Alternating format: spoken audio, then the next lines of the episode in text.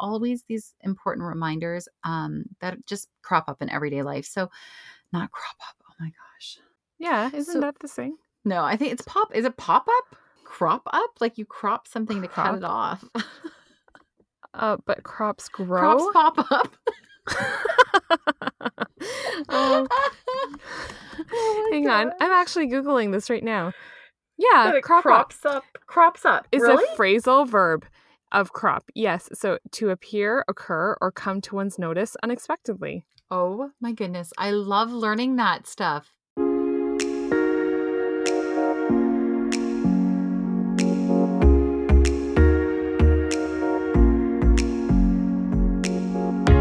Welcome back to the Modern Lady podcast. You're listening to episode 29. Hi, I'm Michelle. And I'm Lindsay, and today we're here to answer all of your questions. In honor of hitting 10,000 downloads, we wanted to do our first ever mailbag episode and answer some of your questions that may not have been covered in one of our previous episodes yet. We've received so many good ones over the last couple of days, and we are super excited to cover a lot of interesting ground with this week's show. But first, if you're loving the show and want to leave a rating and review, we would be so grateful. It only takes you a few minutes, but it makes a huge difference for us in how visible our little show is on iTunes. This week's shout out goes to ME04, I hope I said that right, who left us a five star rating on Apple Podcasts and commented, quote, This is one of my favorite podcasts. In a culture that doesn't seem to value what I do as a stay at home mother and homemaker, these ladies are sending a message that taking care of our homes, our families, and ourselves are not only worth doing, but worth doing well. Keep it up, gals. End quote. Thank you so much, dear listener, for checking out the show and for leaving that review. And if you would like to leave us a comment, you can do so on our website, www.themodernlady1950.wordpress.com, or you can leave us a comment on Facebook or Instagram, where you can find us at The Modern Lady Podcast.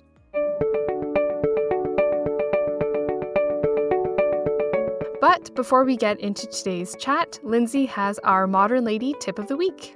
Today's tip comes from thespruce.com, and I actually have fallen in love with this website, so you'll be hearing a lot more tips from this website.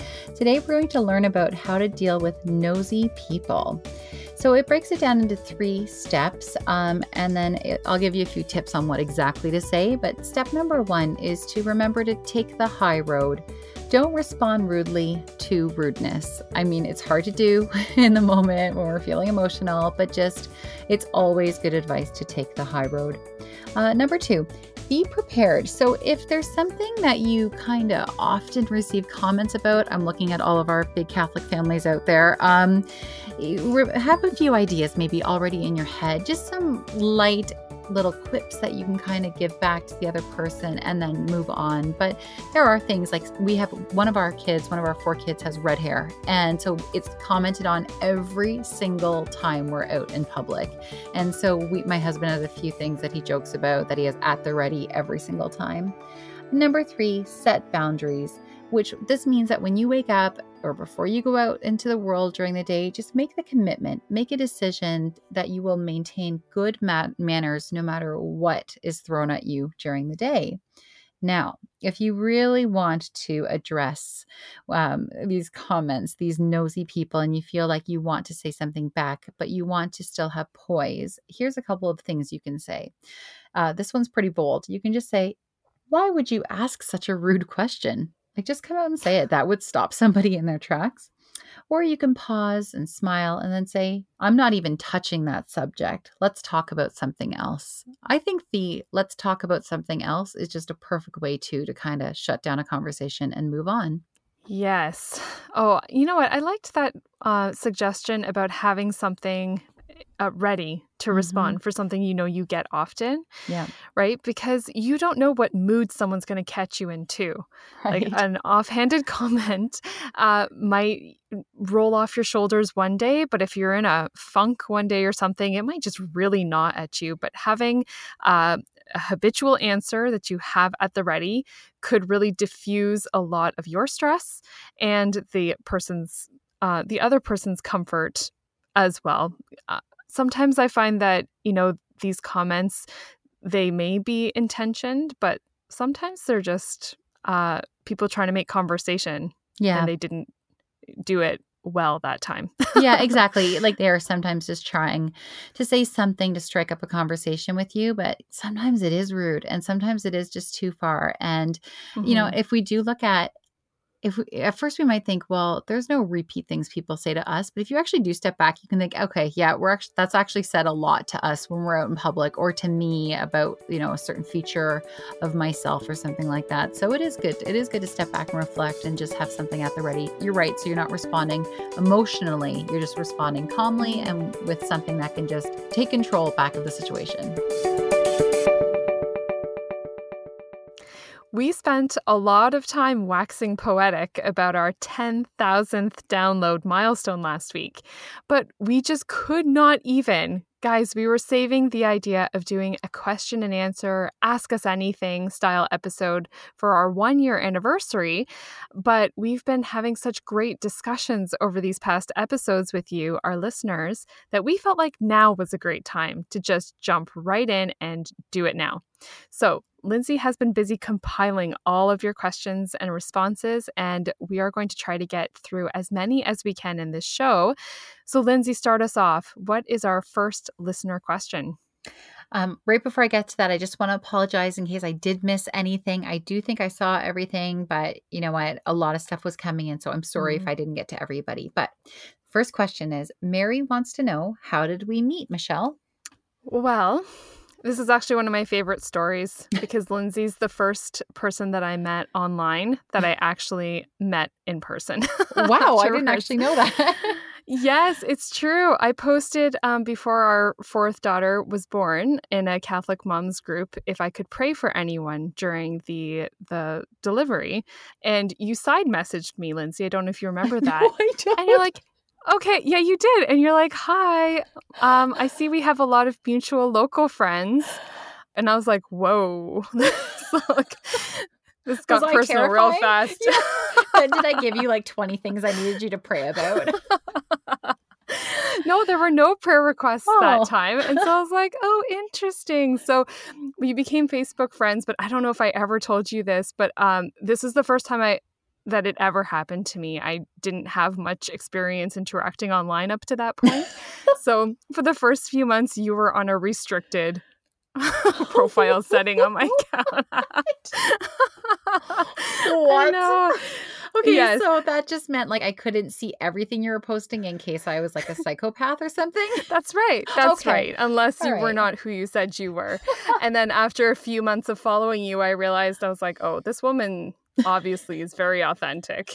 the good, the bad, and the ugly. Safe. She is like yes. I am who I am from the first moment you meet me. Yes. Yeah. And and so I remember that summer once um, the baby was a few months old, we had our first meetup. We had coffee and a play date with our kids in the summer. Yes, yes. Yeah. And then we went out alone, right? Pretty soon after we went out and grabbed dinner mm-hmm. alone. And that was mm-hmm. nice too. And then we just really bonded immediately over cooking shows. I think that was the first thing Yes. And the Blue Jays because we were both like baseball wives at that time and um, when the blue jays were still doing well and that, so that's right. yep and so yeah it just really blossomed for there. It's really neat to meet another mom with four kids. We talked about this in our friendship episode and you happen to have two boys and two girls just like i do and um, mm-hmm. so yeah we just clicked. And who knew who knew? where this friendship would lead.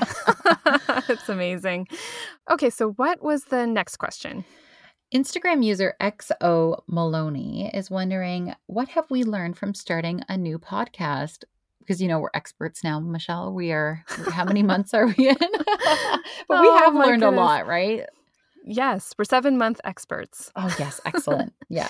well, well, now I'd be mm. interested to hearing what you what you have learned because I came from a broadcasting background. Like I know recording that first episode. Oh my gosh. I turned off the computer and went downstairs and I said to Phil, I'm like, I don't think she'll do it anymore. I don't think she'll do it with me anymore. I think this, I think I scared her.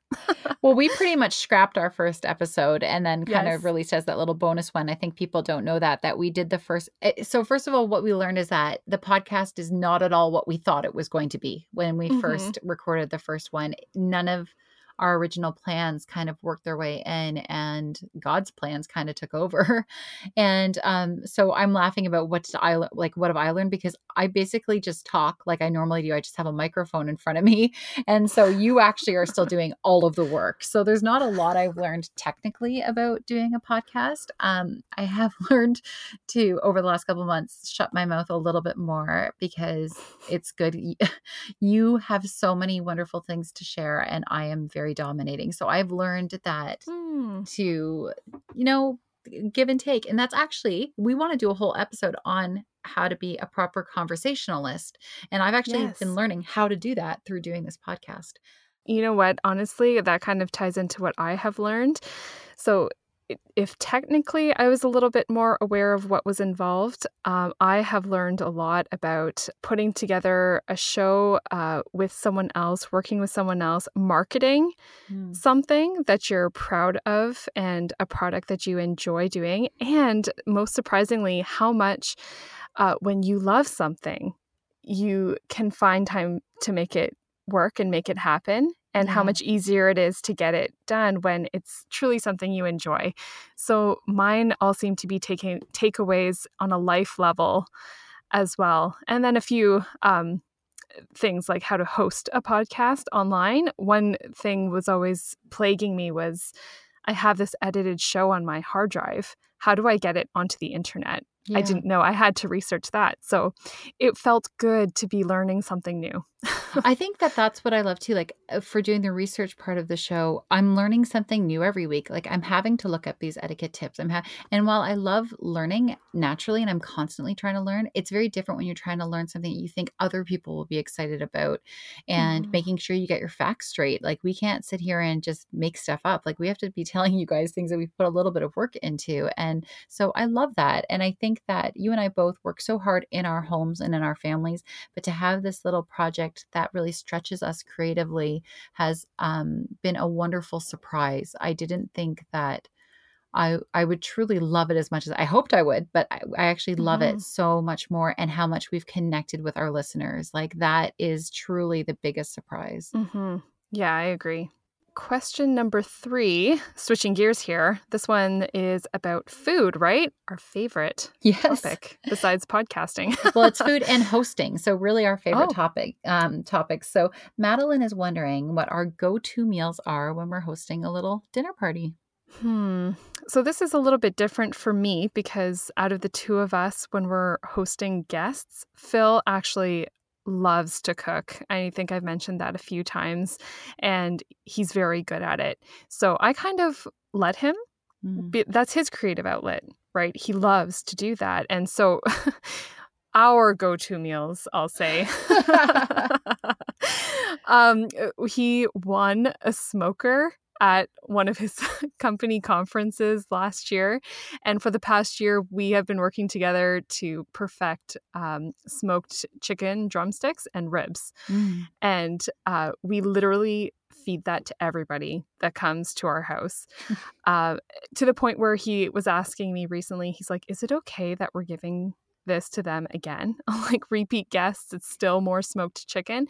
and I was like, you know what? I read somewhere though that to simplify hosting, to encourage you to do it more, was the point of the article, was have a signature menu. Yeah. yeah. Right? Like you are known for this. And I really loved that. And I was like, you know what? Uh, we may feel like we eat it all the time because we're the one here and hosting, but why can't we be known as I was just gonna say the smokers.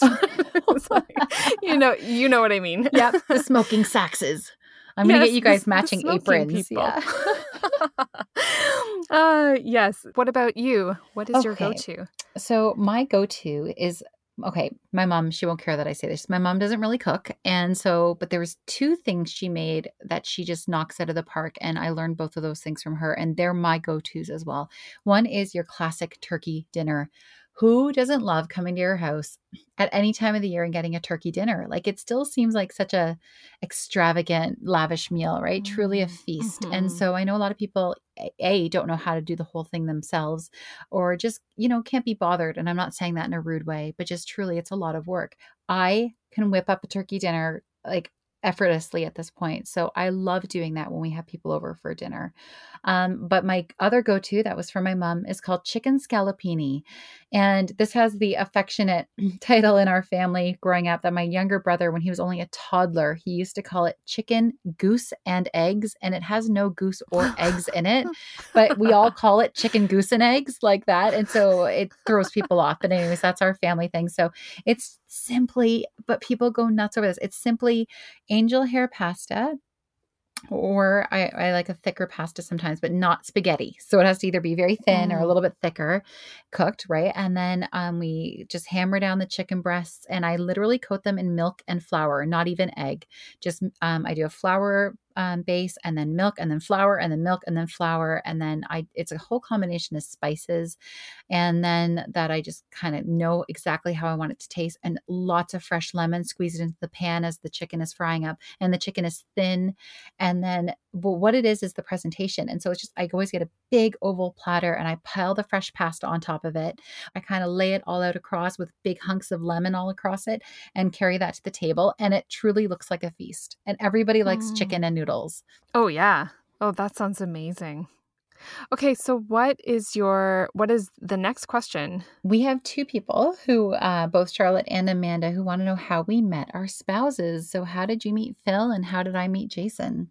Mm, okay, so I often joke that I found Phil on a tractor, uh, just in the middle of a field. No, kidding. I actually went to school with uh, my brother in law, Phil's brother, and um, he had been trying to set us up for the longest time. I think he um, slyly invited Phil over for breakfast one morning when I was living, I was rooming with him and his wife. I was renting their basement from them during college.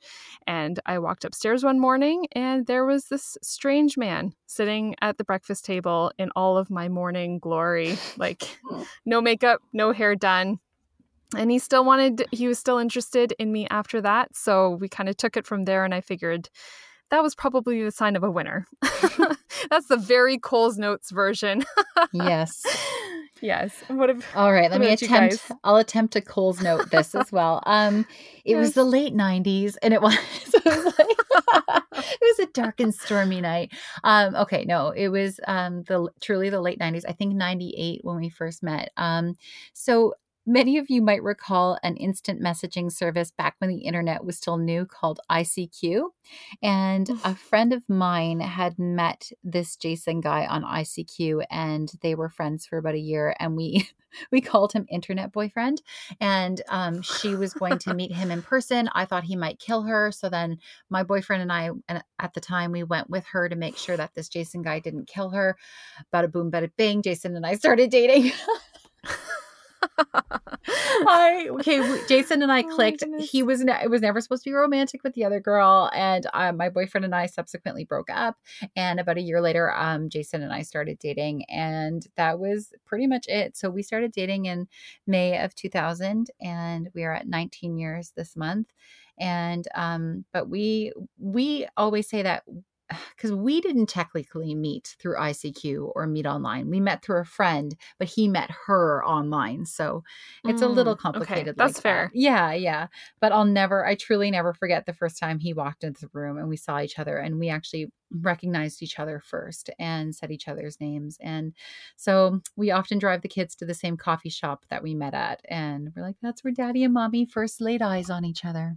Oh, that is so romantic. So, Michelle, Amanda is wondering how do we maintain strong relationships? And this is a huge question, right? So, again, we'll try mm-hmm. to just mm-hmm. answer briefly, but we're talking about doing a full length episode on that. Mm-hmm.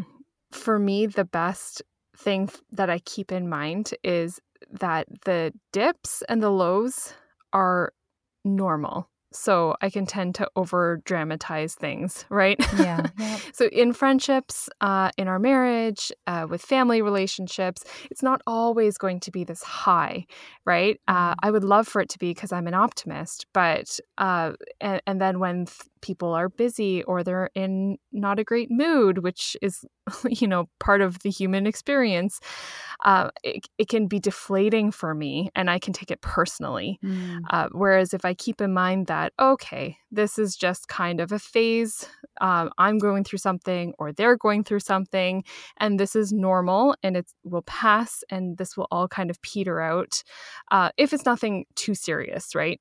Um, just the normal everyday dips and valleys, then I, I think that helps me keep proper perspective and not take quite everything so personally and be more constant.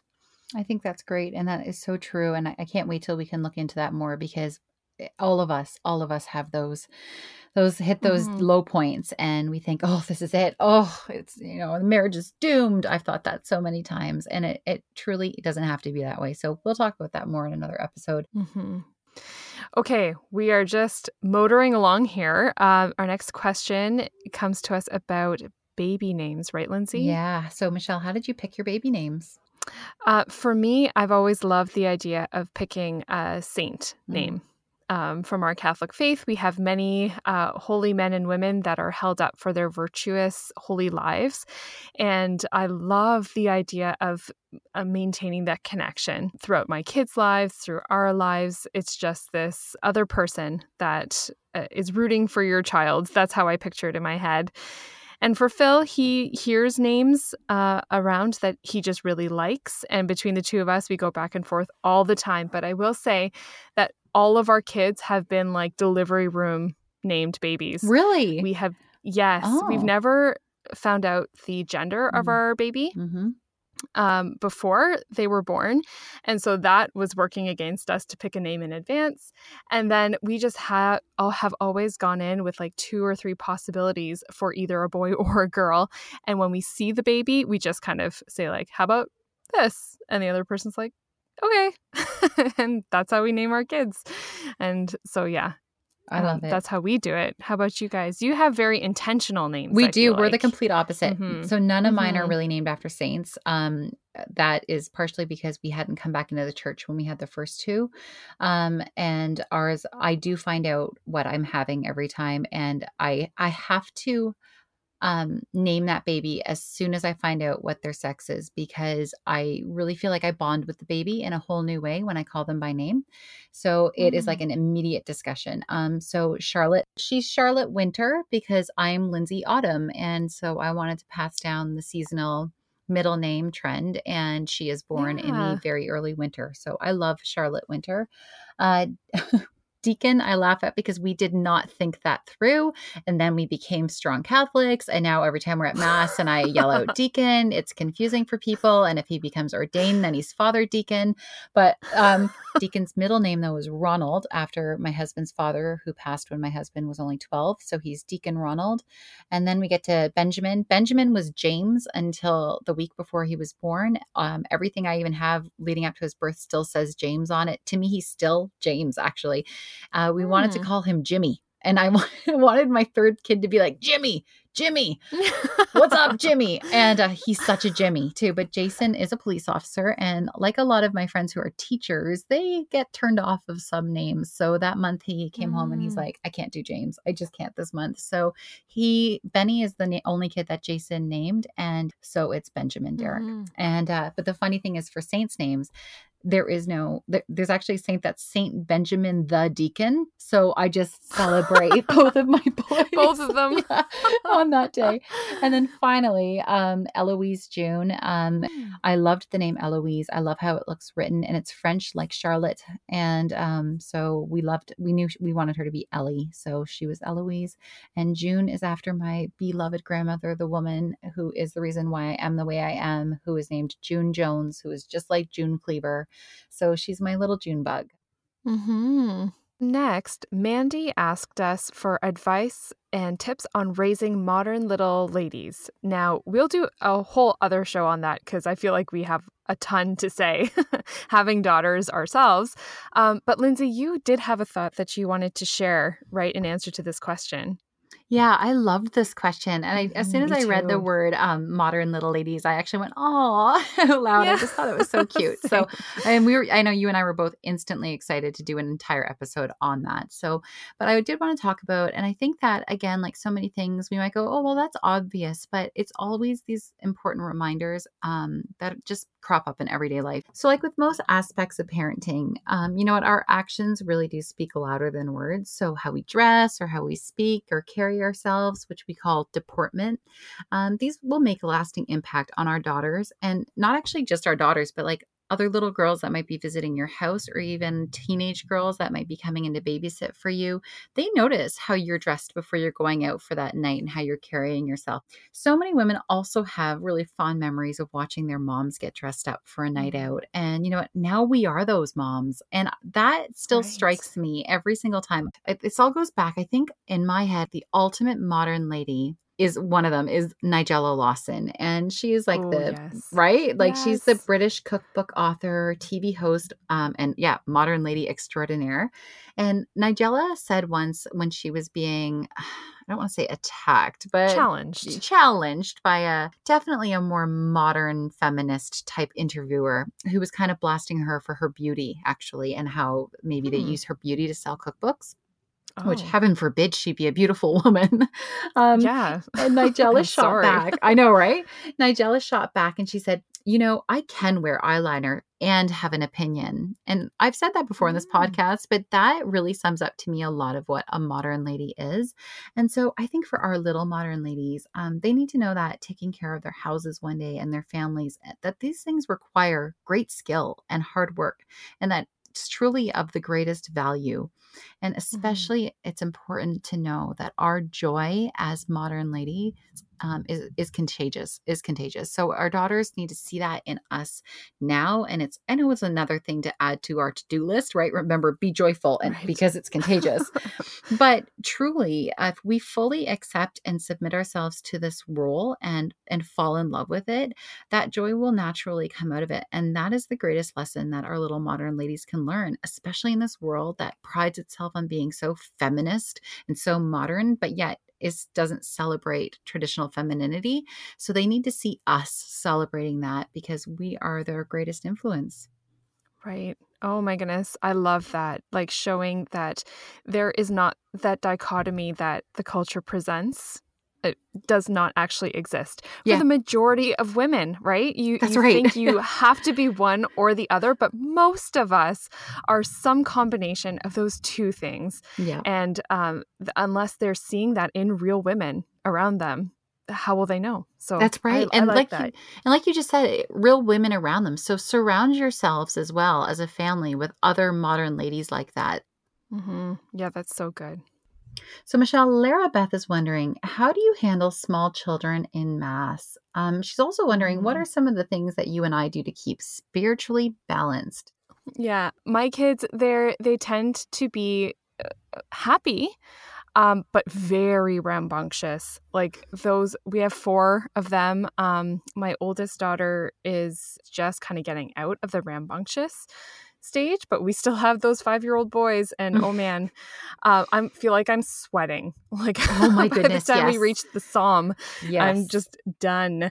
Um, but I would uh, share just something that I keep in mind. And if this ever becomes a, a topic for a whole show itself as well, we can go into more depth. But it occurred to me one Sunday that this frustration that I feel not being able to hear the homily, the uh, embarrassment, it is embarrassing. All of these things are an interior pain right. right? Uh, and it, the thought occurred to me, you should offer this up Yeah. uh, for their adult's faith.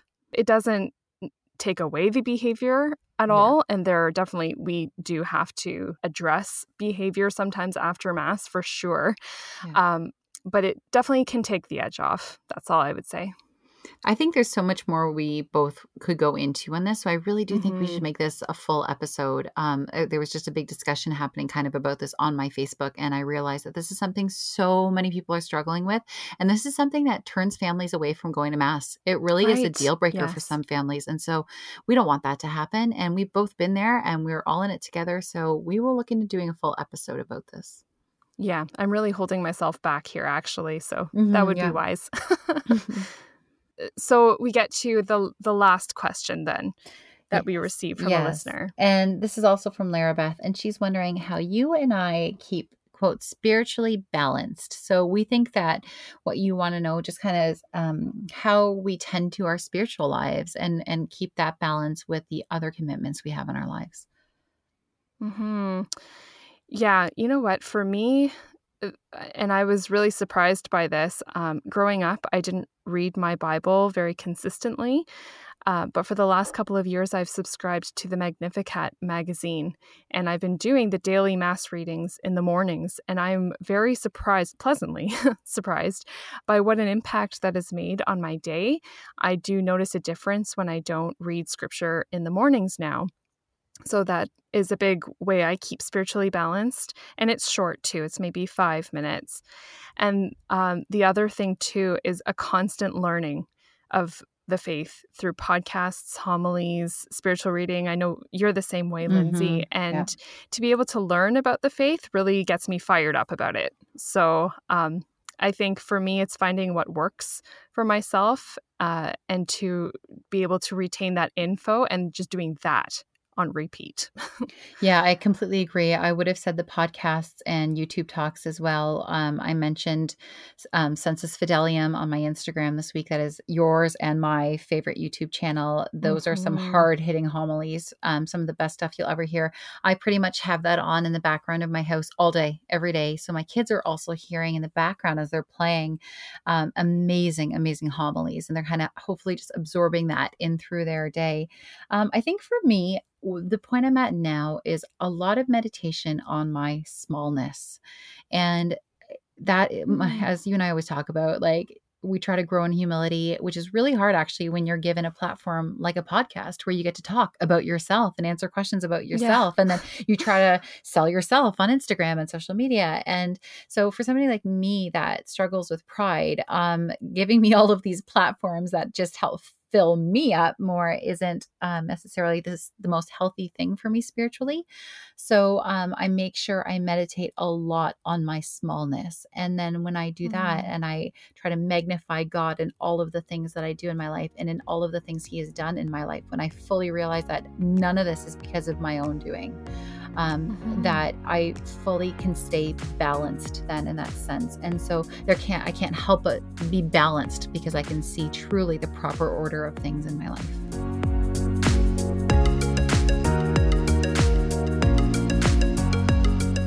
Okay, it's time for our What We're Loving This Week segment of the show. So, Lindsay, what have you been loving this week? I just finished last night my first ever Charles Dickens novel.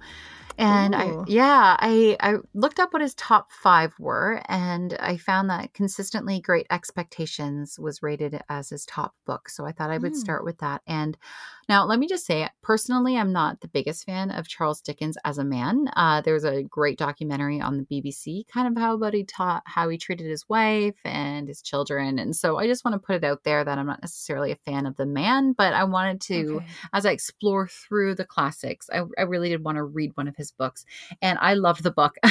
Having come out of ah. so many dry Victorian novels, as you know, yeah. I've been making my way through. uh, I was really expecting another dry Victorian novel and this was like edge of my seat excitement and some really? points like yeah and i was creeped out by some parts and i was moved very deeply by some of the descriptions of love and the descriptions of the beauty of the landscape. It was he is a bang up writer like it just i was highlighting like crazy throughout that book. So um, i might do another dickens. I try not to read two of the same author within a certain amount of time as i work my way through the classics but great expectations really blew me away and i had zero expectations expectations for great expectations. I was oh, blown away.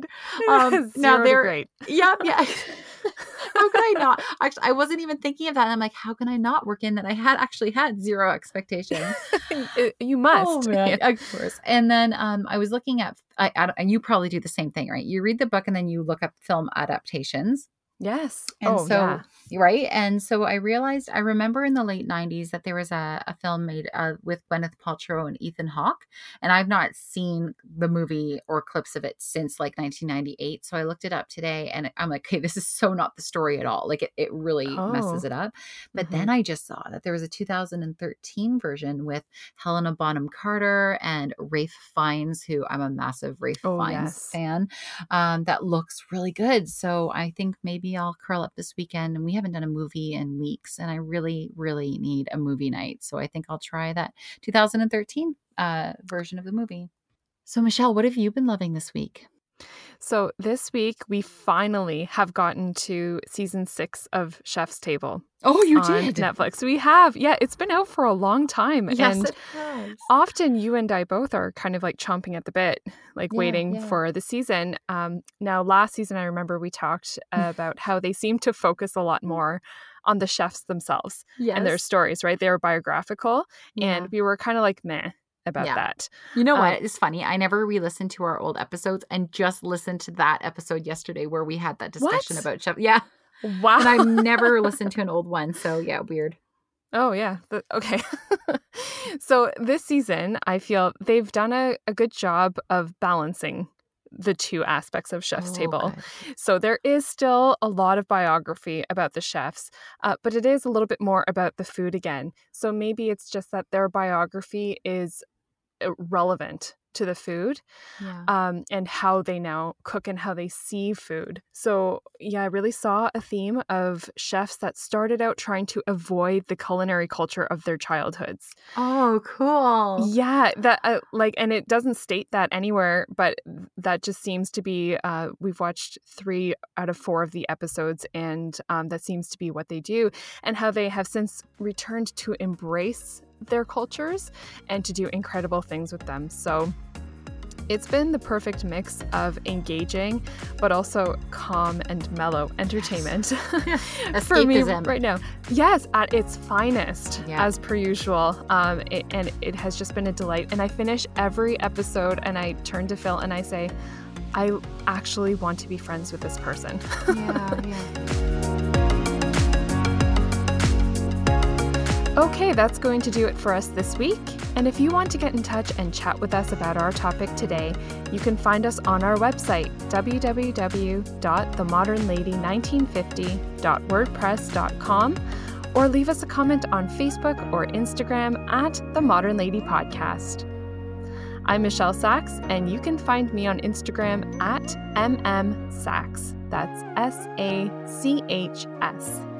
And I'm Lindsay Murray, and you can find me on Instagram at Linny Autumn. Thank you so much for listening. Have a great week, and we will see you next time.